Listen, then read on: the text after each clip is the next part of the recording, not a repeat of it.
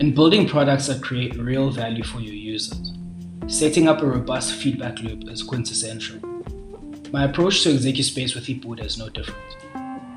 ExecuSpace with eBuddha is and forever will be for you, the listener, which is why engaging with you about the content covered is the basis of this podcast. After all, this podcast is to add value to you, the listener, as you grow your business.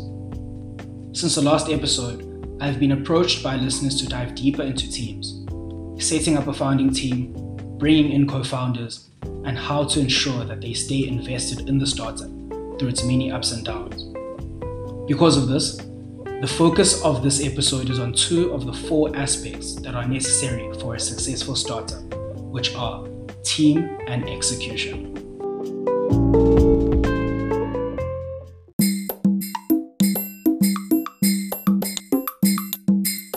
Zayo's success today has largely been because of the great team that we've been able to build. However, this has not always been the case. The team as it is today looks very different to how it looked when he started in 2017. Zayo started out of a conversation that was happening at the CAF at a university campus. It was between a friend and myself. The whole idea at the time was to connect students that were looking to get more employable, that were studying computer science, with entrepreneurs that were on campus that were looking to get their solutions built. To make this a possibility, we needed to speak to the chairperson of the Developer Society at the time. We had a meeting with them and we discussed exactly the plan that we had for the business as well as what we had planned for the society and how we would collaborate.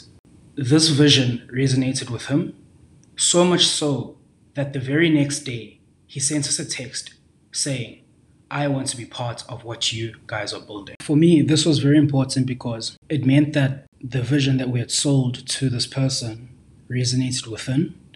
And we ended up having this person join the team itself because, firstly, we kind of had an idea of who he was. And secondly, the vision that we had was one that he shared with us. The next person that joined the team was just as organic as the first one. We had built a couple of projects with them. We gained a lot of insight. They would consult us quite regularly in terms of what it felt like to be a user on the platform, i.e., the developer, as well as what the experiences they felt while working with the client. We realized soon that we could add this person to the team, and that's exactly what we did. The next three people that joined us, it was in a very similar fashion. It was very organic. Um, what really drew them to joining Zayo was the vision itself. The first person that joined us joined after, I mean, it was a person that I had known for a very long time. And we subsequently added them to the team. And then the next two joined after we merged with a startup that they were running on campus. It was in a very similar space as us. And we felt as if, why not, you know, form one business and just push it forward. At this point, there were seven people in the team. We we're pretty confident that this was a team that was going to drive the vision forward. But as we started approaching investors or interacting with stakeholders outside of the business, we soon realized that there was actually a problem in the team size. The size of the team was particularly a problem for investors, as this bloated our cap table. So, the cap table, in essence, is the capitalization table of the business. And in short, this is a spreadsheet that shows how much each person in the business owns from an equity perspective and this is over a period of time.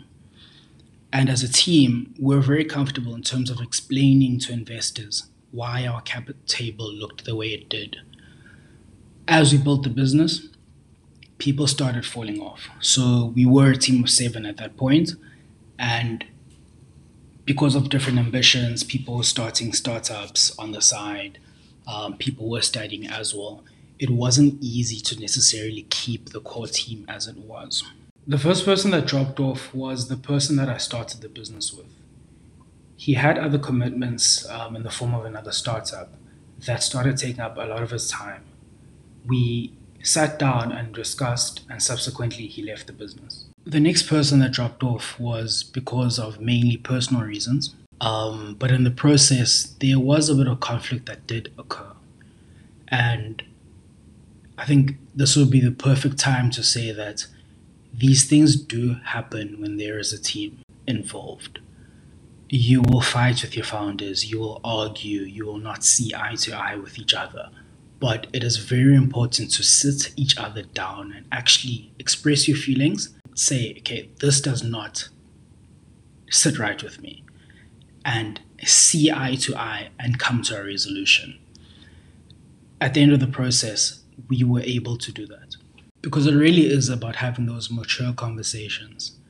I mean, we were 19, turning 20, and already we were having founder conflict.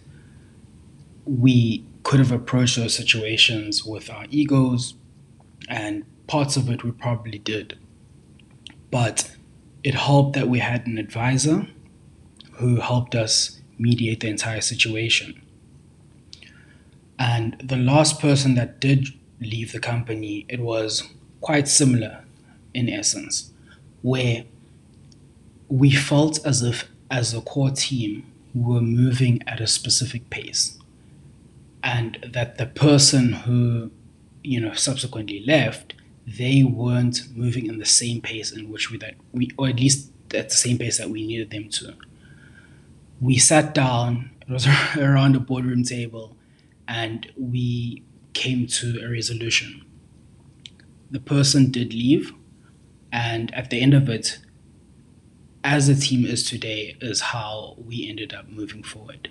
Out of the entire experience, there was one thing that did bring us all together.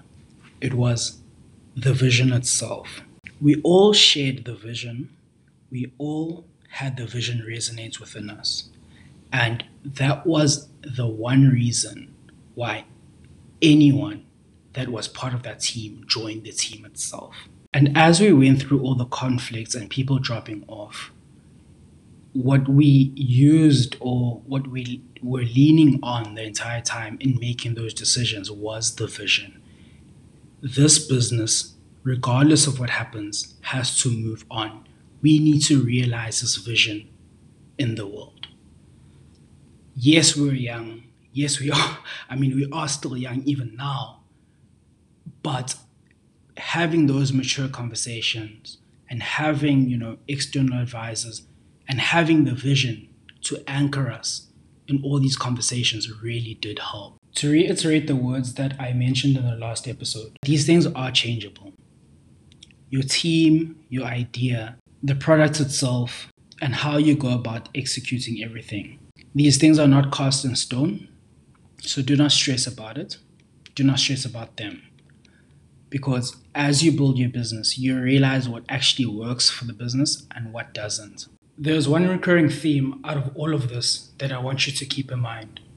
It's the importance of a shared vision. It is honestly the glue of your entire business. It will help you to see who to bring into the business from the beginning. It will also help you to see who should remain in the business if anything does happen as you build the business. It will also inform how you go about hiring people as the business grows. What I want to get to next is setting up your founding team. And what you might have heard from the story that I just told is that there's no clear way or right way of setting up your founding team.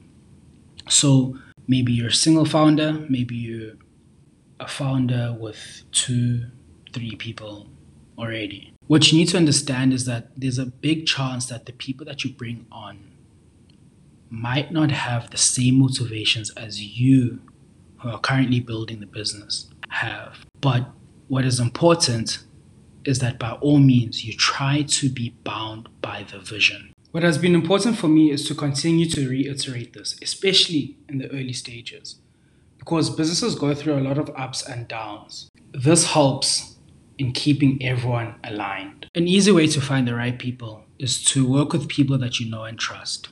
I would strongly discourage working with strangers. Yes, there have been some cases where I've heard that a founding team has met online or through a friend. But what I've also seen is that from the number of people that have formed businesses that way, they do not necessarily work as well as people that have known each other. You might not necessarily want to be working with your best friend or your family member, etc. But when there is some sort of relationship that exists first, there's an element of relatability. And this can help when driving the vision forward. And based on the lessons that I've learned in building Zayo and you know other projects that I've had on the side, there's pretty much a checklist that I've developed that I use every time that I consider a founding team. There are three questions that I ask myself. One, are we aligned in terms of vision and mission? Two, do their skills complement or are they a duplicate of skills that are already in existence in the team? And then three, are they solution orientated? We've already spoken in depth about having somebody into the team that has the same vision as you. This is honestly the driving force of the entire business. In terms of having somebody with skills that you yourself don't have, or anyone in the team that is currently there, it really helps in being able to perform certain tasks or executing on the idea better. You want to have somebody that fills in the gaps that are currently in the team. And in terms of having somebody that is solution orientated, this is a key part of execution. You would much rather have somebody that is proactive in solving issues as opposed to somebody that brings issues to the business.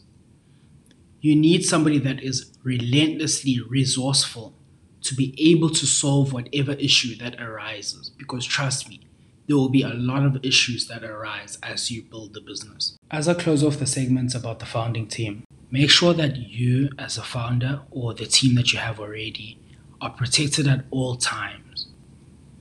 One thing that you need to sort out is your shareholders agreement.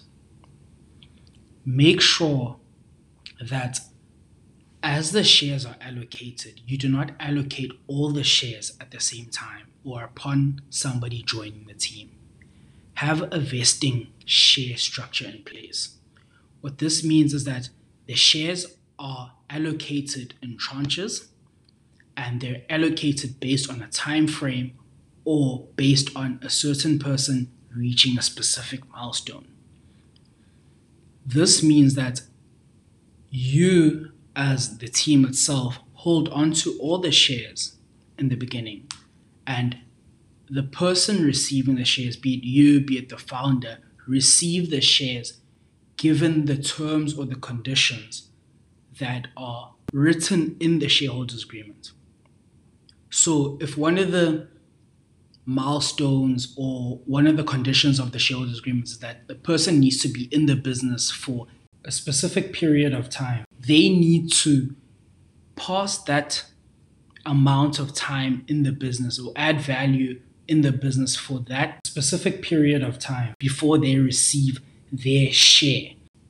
And in considering your shareholders agreement, there's one aspect of it that may take a while in terms of discussing. This is where you split up the equity. First of all, there's no clear way to do this. There's no one person that can say this is how you do it, and that's definitely not how you do it. It's based on a lot of factors. There is a book out there that's called Slicing the Pie that you can use to determine how much equity goes to each person. But what we've learned or what we've been advised is that you're all adding the same amount of value to the business, especially early on. There's really not much to say, or there's not much to call a business. Try to be as fair or as equal as possible. Because later on, you know, once things have been decided, people will have a motivation or be motivated at least to build the business based on how much ownership they have in the business itself.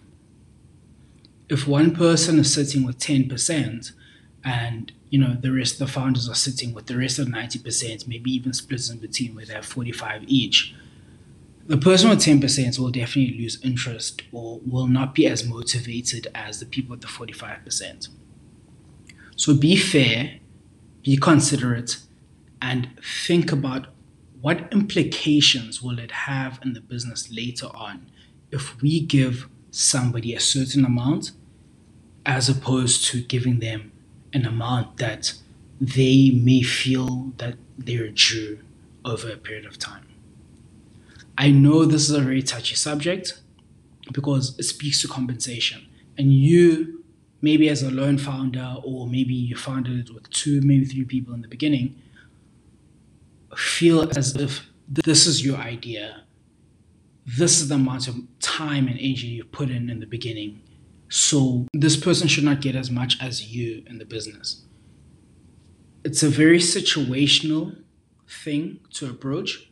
So if you've gone very far, yes, you might want to lean towards having more equity for yourself. But if they're in the business very early on, you might want to consider being very equal, at least lean towards being equal in terms of dividing the equity. And now that we've discussed teams, let's talk about execution. There's no clear way of executing on all the plans that you have within your business, but having a healthy culture as well as a shared vision do go a long way in helping you execute within the business. In giving advice about execution, there are three things I'd like you to place importance on. The first one is focus. Always ask yourself, what are we spending our time on, our energy on, as well as what are we spending our money on? And with all of those, ask yourself why. The second thing is to work on the things that are important. Do the things that move the business from point A to point B. Spend most of your time, or all of it if possible, doing only tasks that help your business progress in the immediate term. And lastly, you should always aim to work at a very high intensity. You should have a bias towards action. Your business needs to be focused on working things that move the business forward. Try not to have too many meetings and use meetings as a time at which to align everyone in the team as to what's going to happen moving forward. Otherwise, meetings can tend to take away from the business itself, and you end up having meetings just for the sake of having meetings. So, in summary, a competent and efficient team that works constantly towards the realization of the company's vision and mission is important in creating momentum and setting the trajectory of your business. This is what will lead to the growth of your business. A strong vision will always attract a great founding team and will lead you to figure out very quickly whether or not potential founders or members of the team share the same vision as well as beliefs as you have for the business. Have your own checklist to make sure that you bring on the right people into the team. Protect yourself at all times. Get the NDA signed, get the shareholders agreement signed, so that if anything does happen in the business, you are protected at all times. When it comes to execution, there's no formula to execute, but there are some guidelines. Keep focused, work on the things that are important, and work at a high intensity.